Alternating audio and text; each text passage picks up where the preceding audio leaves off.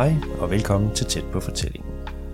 Hos Creative Zoo der arbejder vi med fortælling som strategisk redskab, og i den forbindelse låner vi fra den kreative værktøjskasse hos forskellige fortællere. Det er forfattere, det er filmskabere, det er musikere, det er malere, og det er rigtig, rigtig meget mere. Og i den her podcast, der zoomer vi ind på det her med fortællingen og taler med nogle af de her mennesker, der formidler på forskellige måder. Vi vil gerne inspirere, vi vil gerne uddanne, vi vil gerne underholde, og så vil vi selvfølgelig rigtig, rigtig gerne tilfredsstille vores egen nysgerrighed ved at snakke med interessante mennesker. I dagens episode, der har vi snakket med Per Smedegaard, der er teaterdirektør og øh, kreativ øh, direktør på Teatret Svalegangen. Teatret Svalegangen er faktisk et af de øh, teatre, som vi som bureau har arbejdet sammen med i flest år. De har nærmest været med fra bureaus stiftelse, og vi elsker Svalegangen, det kan vi roligt sige. Øh, de laver teater, der sætter tanker og følelser i bevægelse, og som de selv siger, det er smukt, grimt og altid brølende relevant. I den kommende sæson kan man blandt andet se frem til teaterstykker, der handler om en oceansk massemorder, og man kan se frem til satire om penge og magt. Det er min gode kollega, øh, Christoffer Ingholm, der har snakket med Per Smedegaard, og han lægger ud med selv lige at introducere Per Smedegaard lidt mere, fordi det er jo ikke kun teatret, der er interessant, det er bestemt også Per. God fornøjelse med det.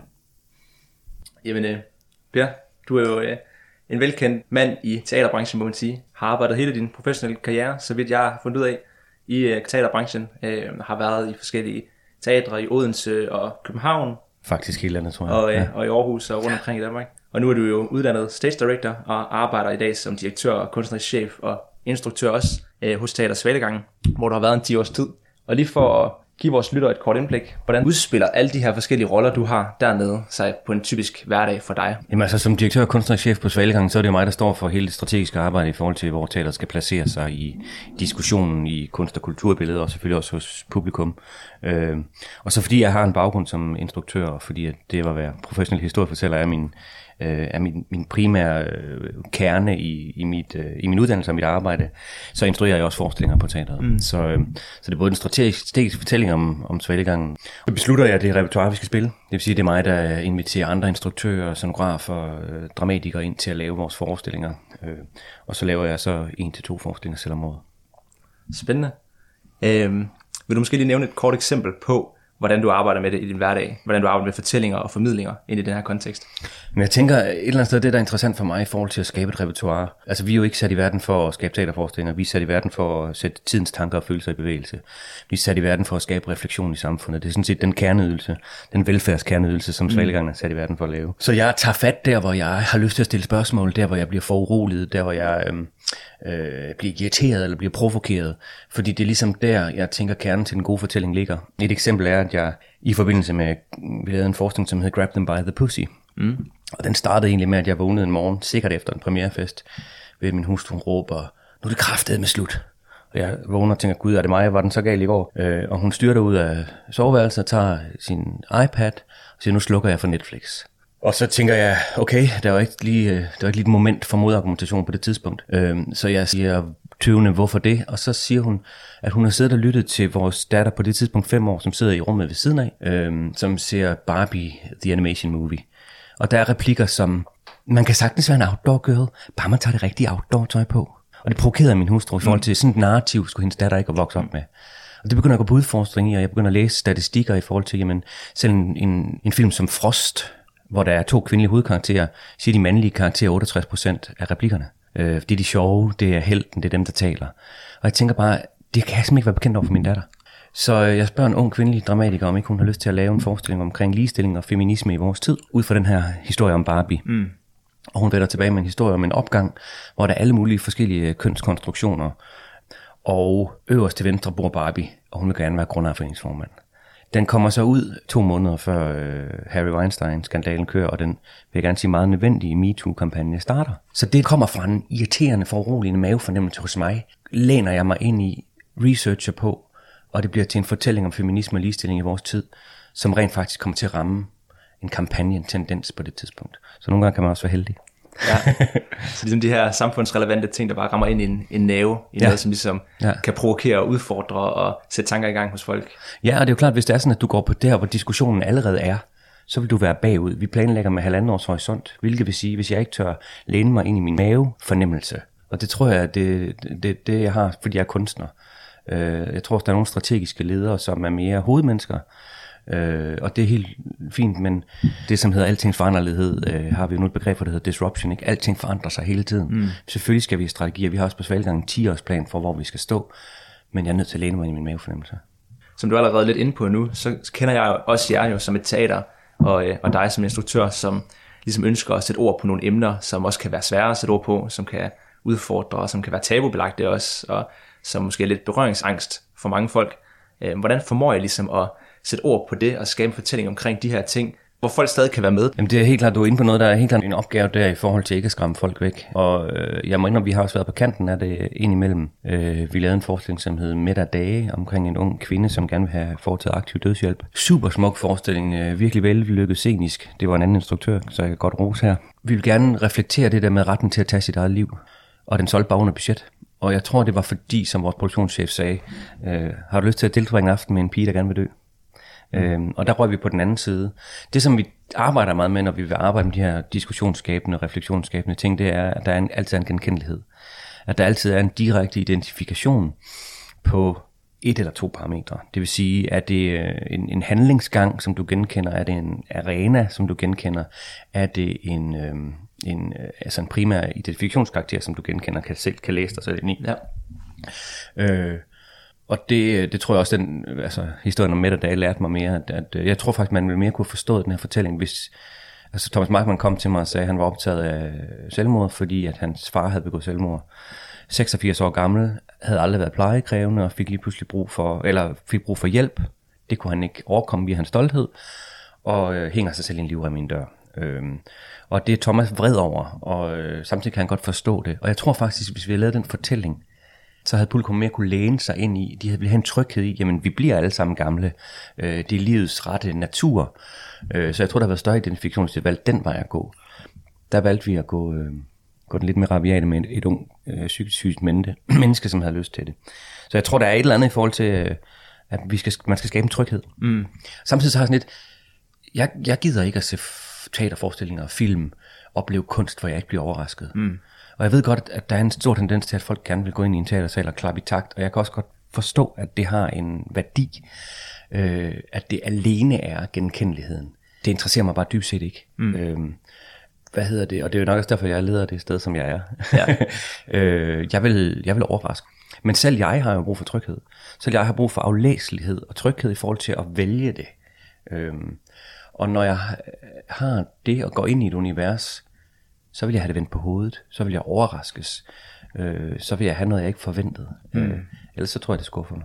Ja, det er også øh, lidt et mantra, vi arbejder rigtig meget ud fra her på Creative Zoo, for eksempel mm-hmm. det her med, at der skal være en vis genkendelighed, men der skal være overraskelse. Ja. Ellers så står folk af, og ellers så keder folk sig. Mm-hmm. Øh, de skal gribes, de skal overraskes, men der skal også være noget genken- genkendelighed, ellers så står de helt af. Mm-hmm.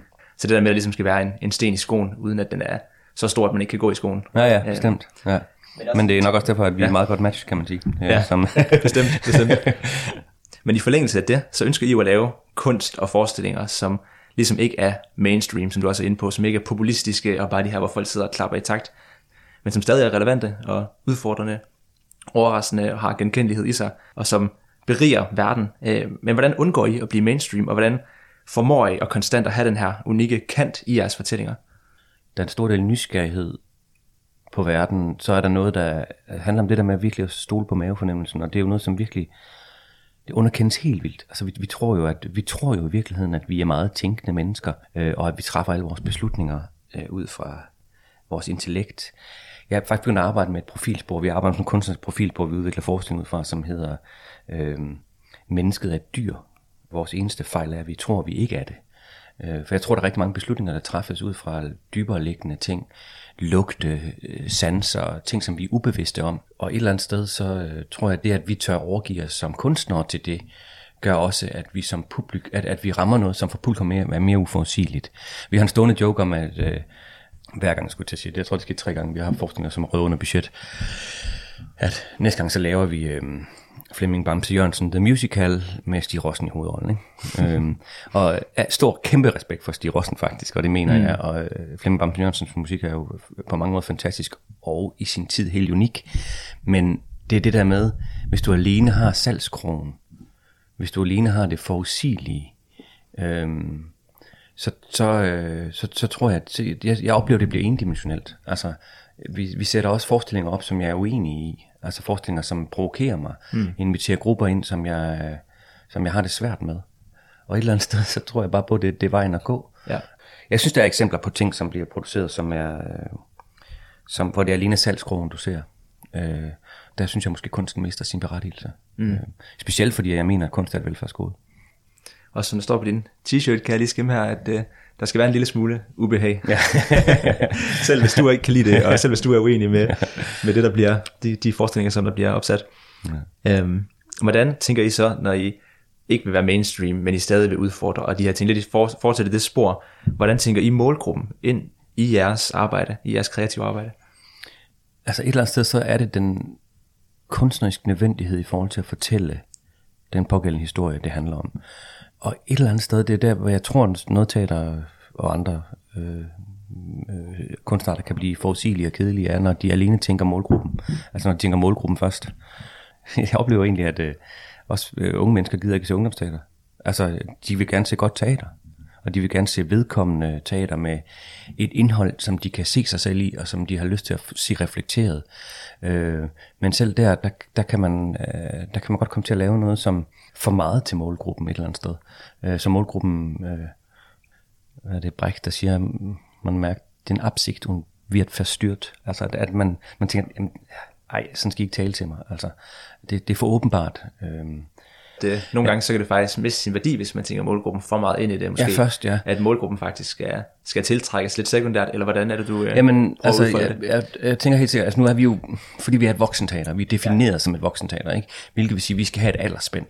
Øhm, og altså, vi har jo 24 procent mellem 18 og 22 øh, af, af vores publikum, og det er faktisk 2% mere end demografien i Aarhus, mm. hvilket vil sige, at vi, vi har et, et ungdomspublikum, som er øh, passende i forhold til, at vi bor i den by, vi bor i. Øh, men jeg mener, det ville jo også være forfærdeligt, hvis vi ikke havde... Øh, folk på 80 i salen. Mm. Øh, men det er da klart, at når jeg sammensætter øh, forskellige fortællinger hen over året, forskellige forestillinger hen over året, så kigger jeg også på det. Jeg tror, vores egne produktioner, de kommer ud fra den kunstneriske venlighed. Enten at jeg tænker som kunstnerchef, det her bliver vi nødt til at fortælle noget om, Øh, eller fordi mange gode idéer kommer også andre steder fra, at øh, instruktør eller øh, dramatikere kommer og siger, at den her fortælling synes jeg, at hører hjemme på Svalegangen, øh, og jeg så inviterer dem ind. Og jeg oplever egentlig, at den gode forestilling, øh, som er skabt med en kunstnerisk nødvendighed, øh, tiltrækker bredt.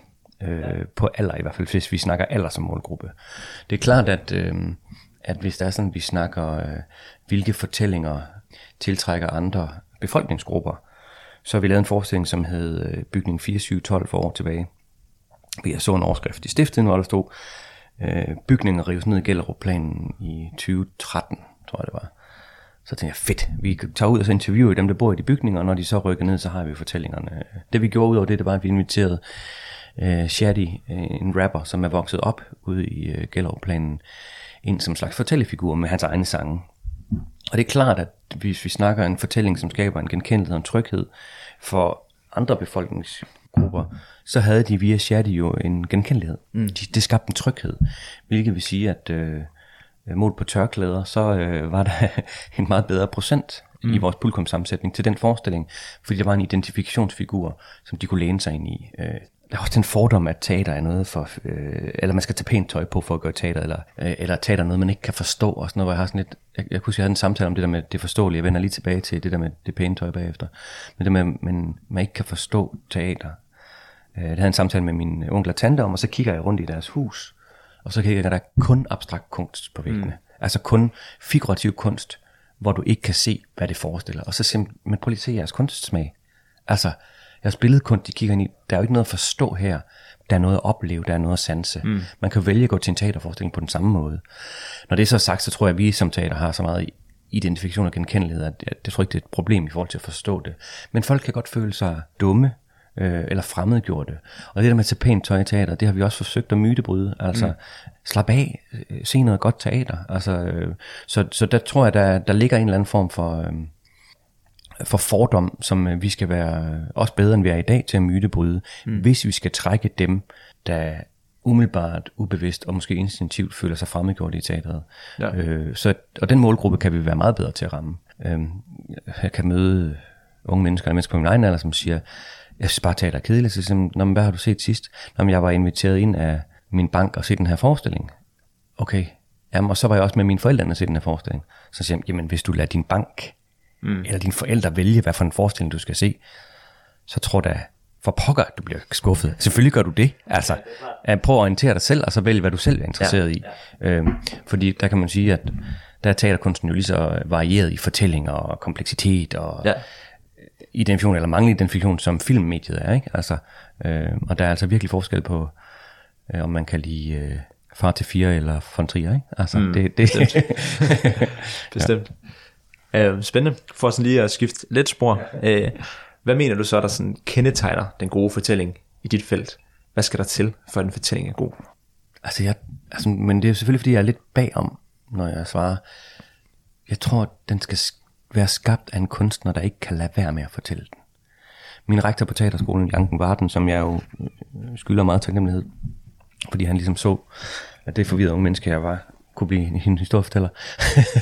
Øh, han sagde på et tidspunkt, at kunsten og den gode fortælling må opstå i krydsfeltet mellem, hvad der er subjektivt nødvendigt og objektivt genkendeligt. Mm. Og det tror jeg er rigtigt, og det har jeg også som rette spor. Altså det bliver simpelthen nødt til at være nødvendigt for kunstnerne at fortælle det her.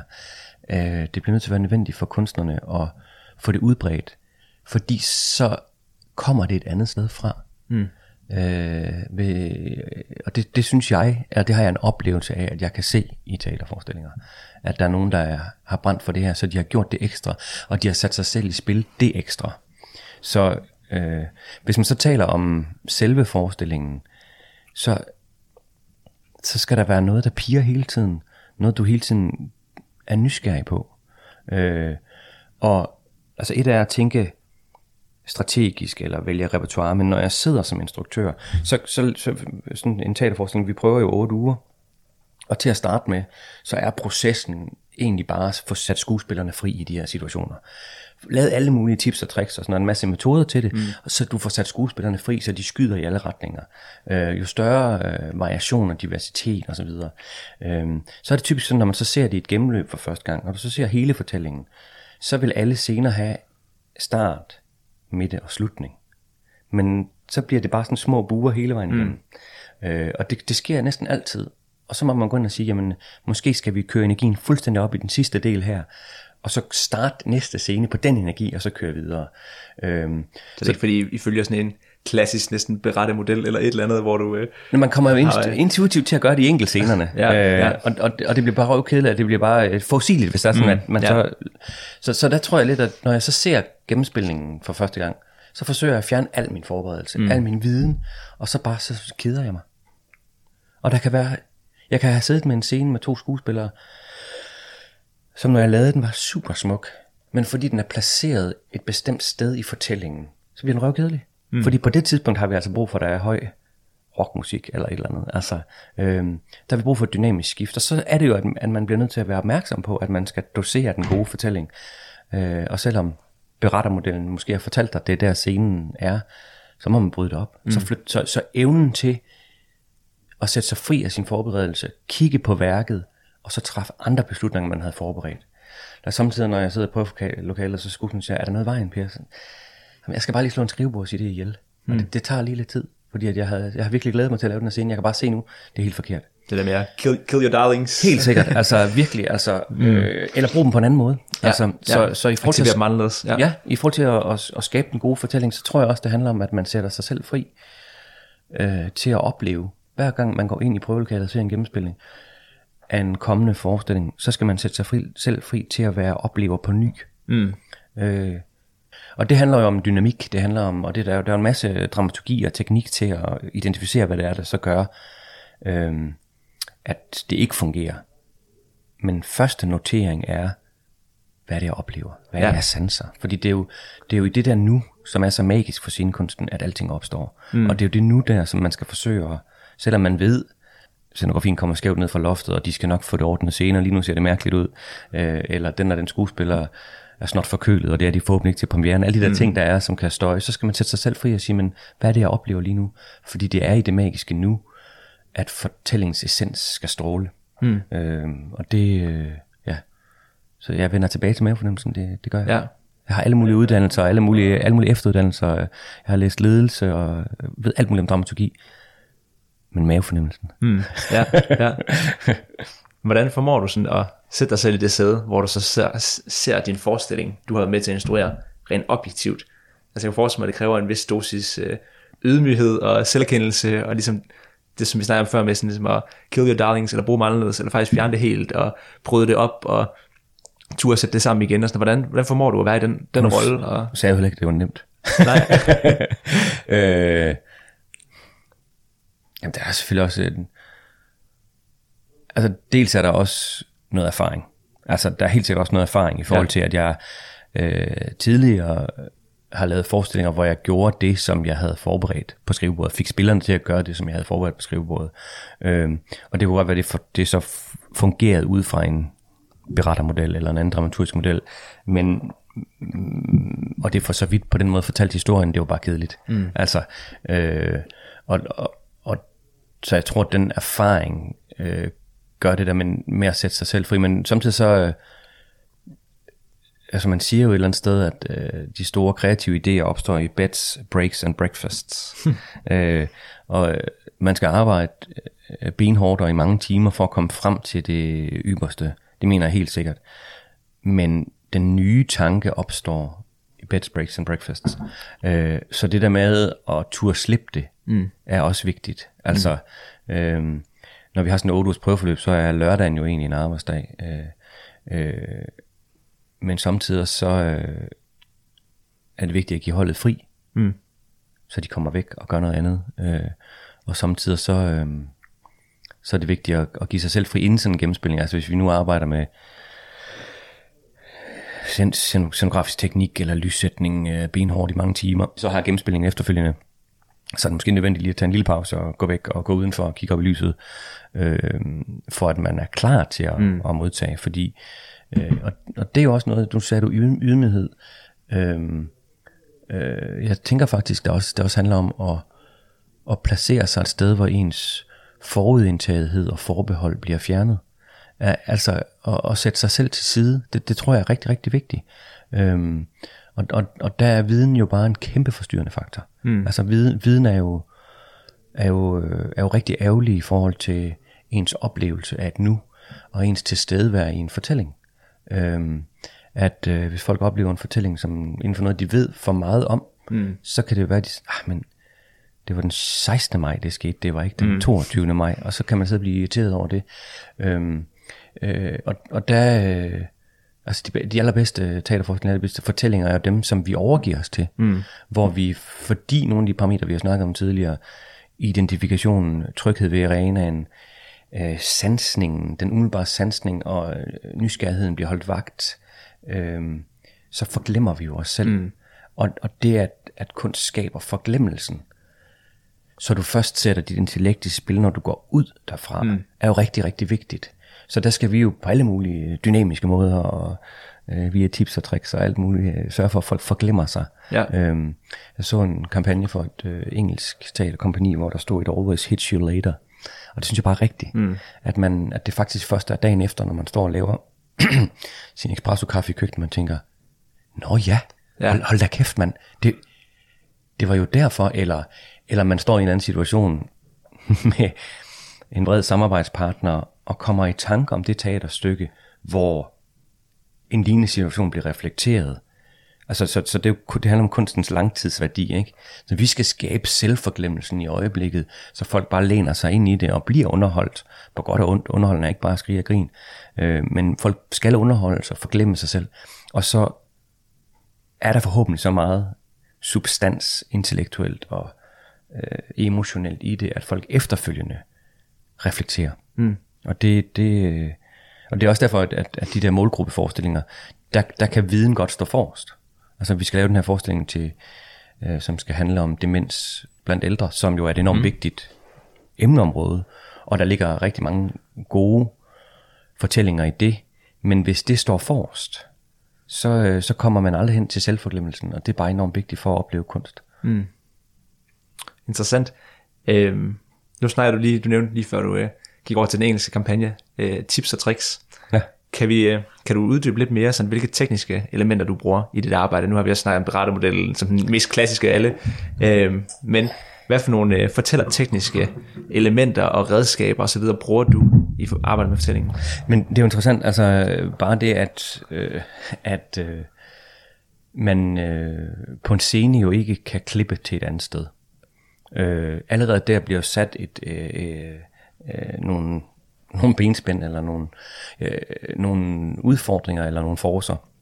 Jeg arbejder med en forestilling, øh, som hedder øh, Drengene i skyggen af Lars Norén. Han har researchet blandt øh, folk på seksologisk øh, lukket afsnit, øh, folk der altså seksuelt kriminelle, pædofile og voldtægtsforbrydere, har han øh, haft en masse samtaler med, skrevet det stykke, som det varede fire og en halv time, og det foregik i det fængsel.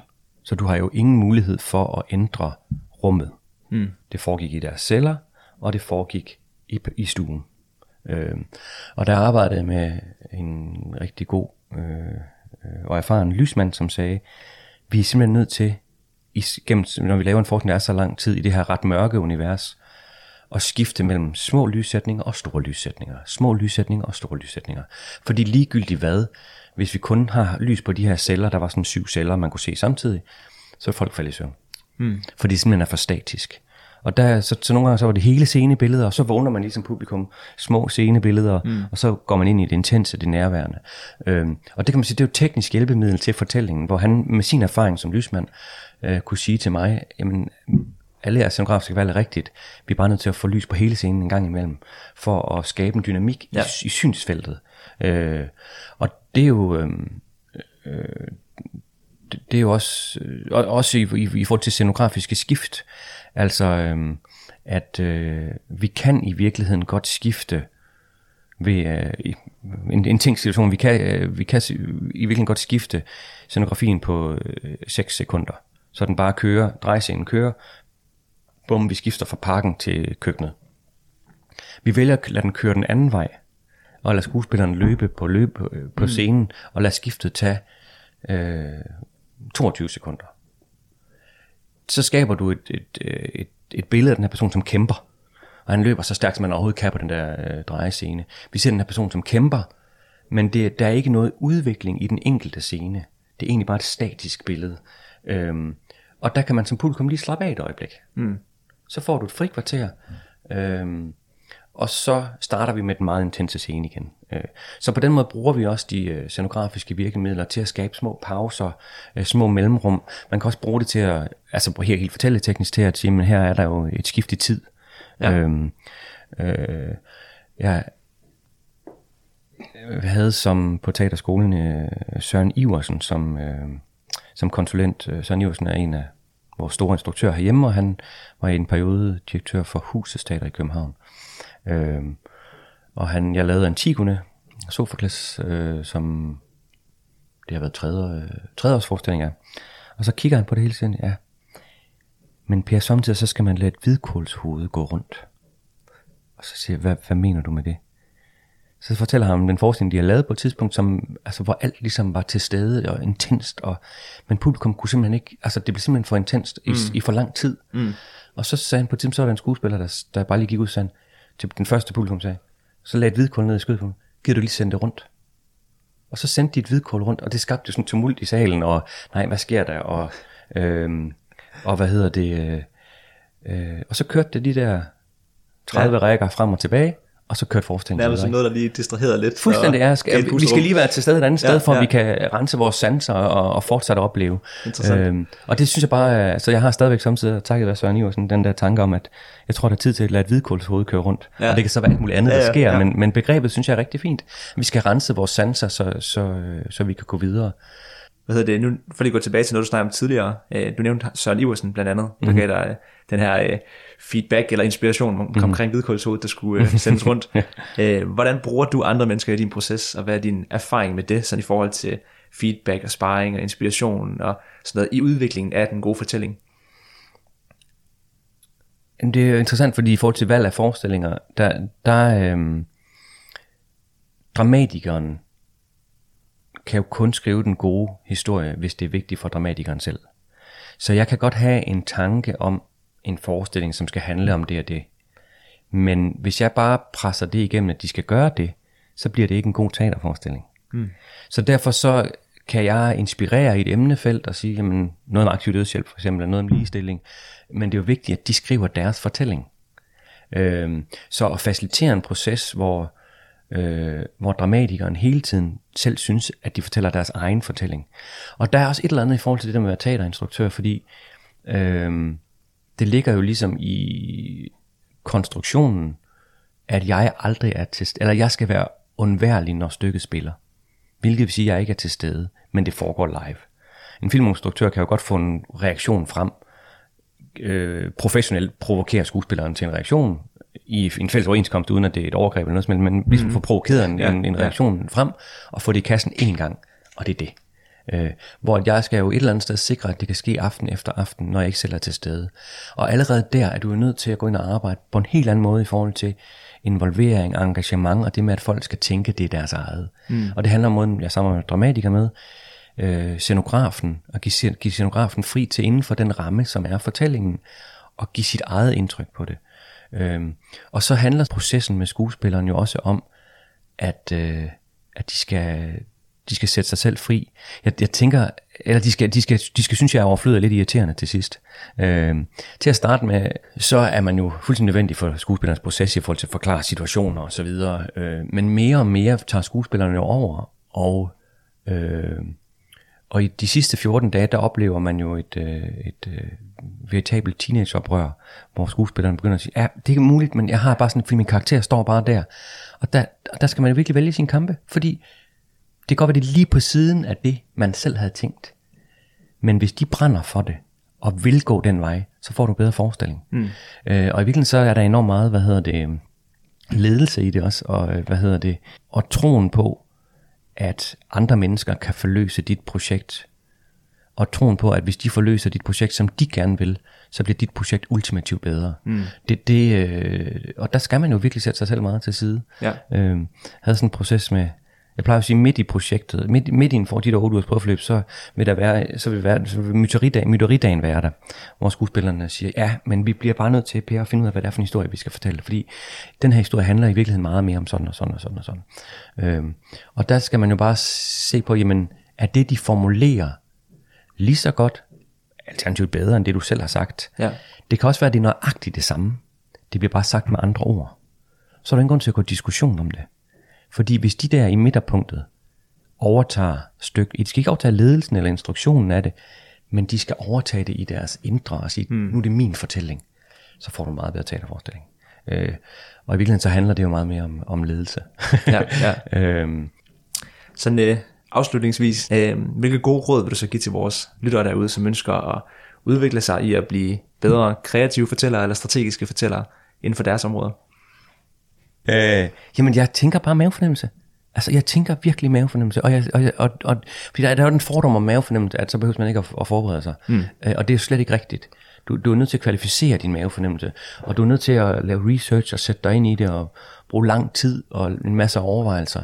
Øhm, havde en lærer, der på et tidspunkt sagde, enten så er det den første idé, eller den 12. idé, der er den bedste. Øh, og et eller andet sted, så synes jeg, det er rigtig ofte, så får mm. vi jo intuitivt idéer, som holder på vores første bud. Når vi er, hvis, vi, hvis vi er frie til at sanse og byde ind. Øh, jeg tror stadigvæk, man skal lave de 12 andre bud hver eneste gang. Så ja. det er stadigvæk benhårdt arbejde. Men ofte finder vi ud af, at den, den første bud var, det, var den bedste. Eller i andre tilfælde, så er det nummer 7 eller 12. Ja. Øh, under andre steder, så handler det om, hvad du tror på. Jeg har sådan et citat hængende øh, ved mit skrivebord, som er Sam Besikov, øh, en anden stor teaterinstruktør, fra hans bog Masker og Mennesker, øh, hvor der står, troen er talentet, tvivl er en arbejdsmetode.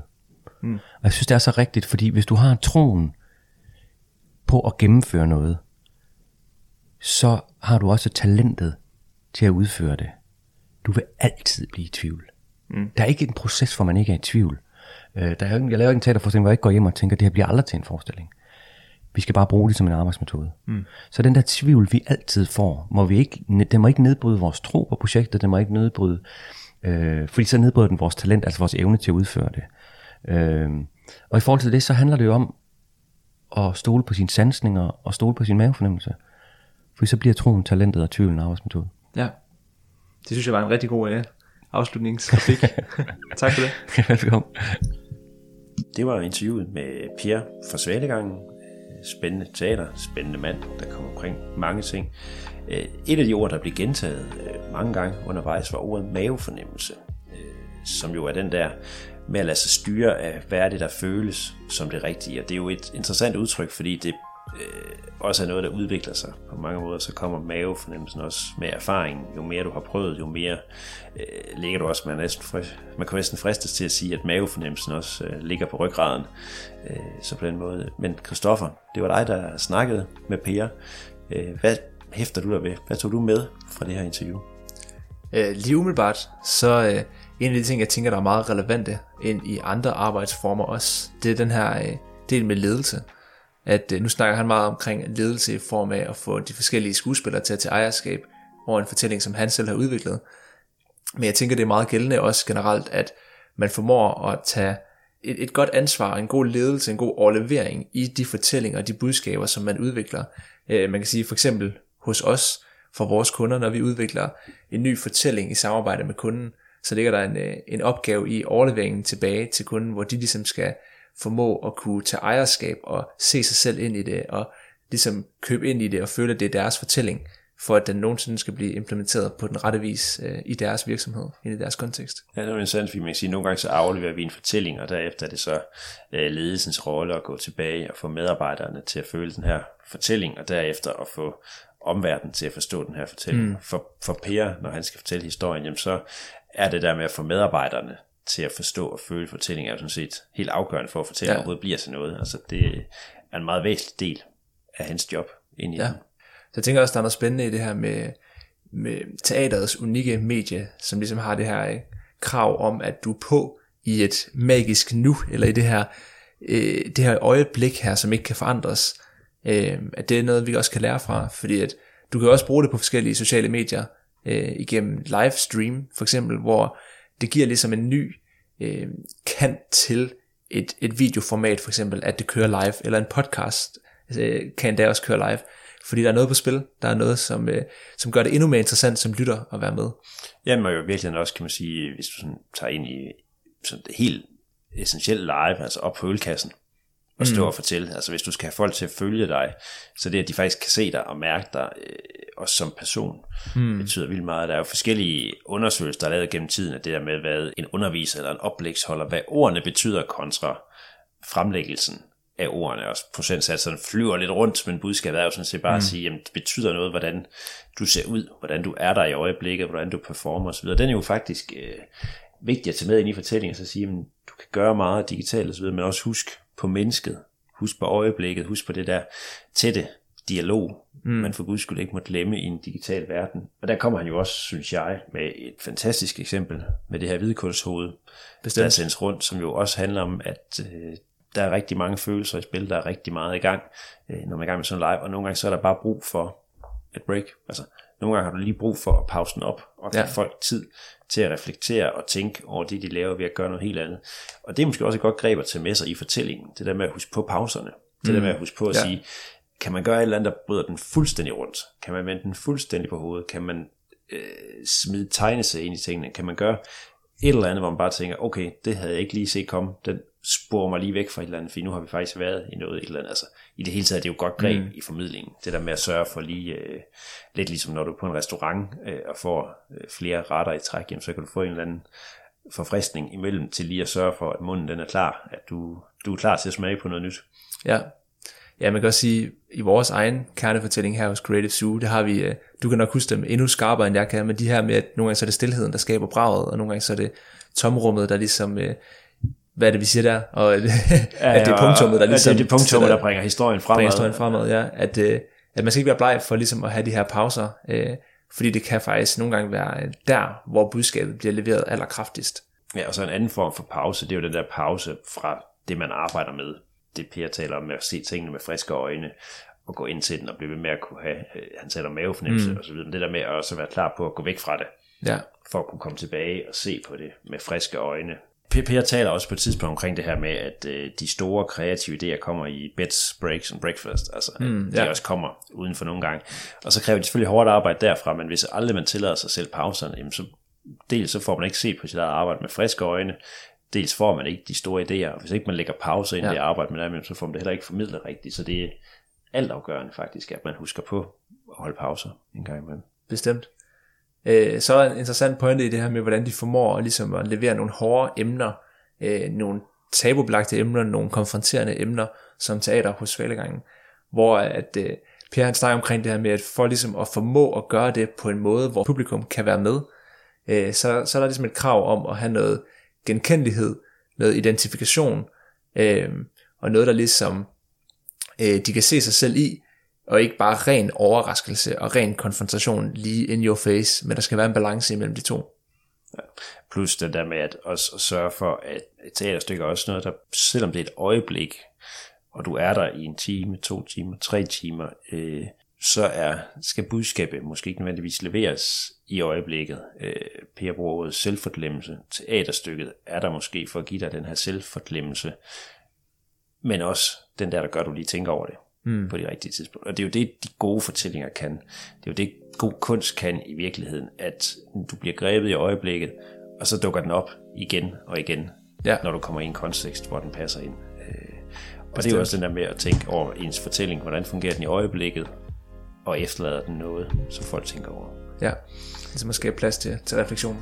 Meget interessant. Jeg synes, Per, øh, og for den sags skyld teater Svalegangen jo hele tiden tager fat i ting, der berører os øh, og rører os, så det synes jeg faktisk også, Per gjorde i det her interview, så det var en, en fornøjelse, øh, og jeg håber bestemt, at lytterne har følt det som en fornøjelse også, og glæder sig til næste afsnit i den lille podcast.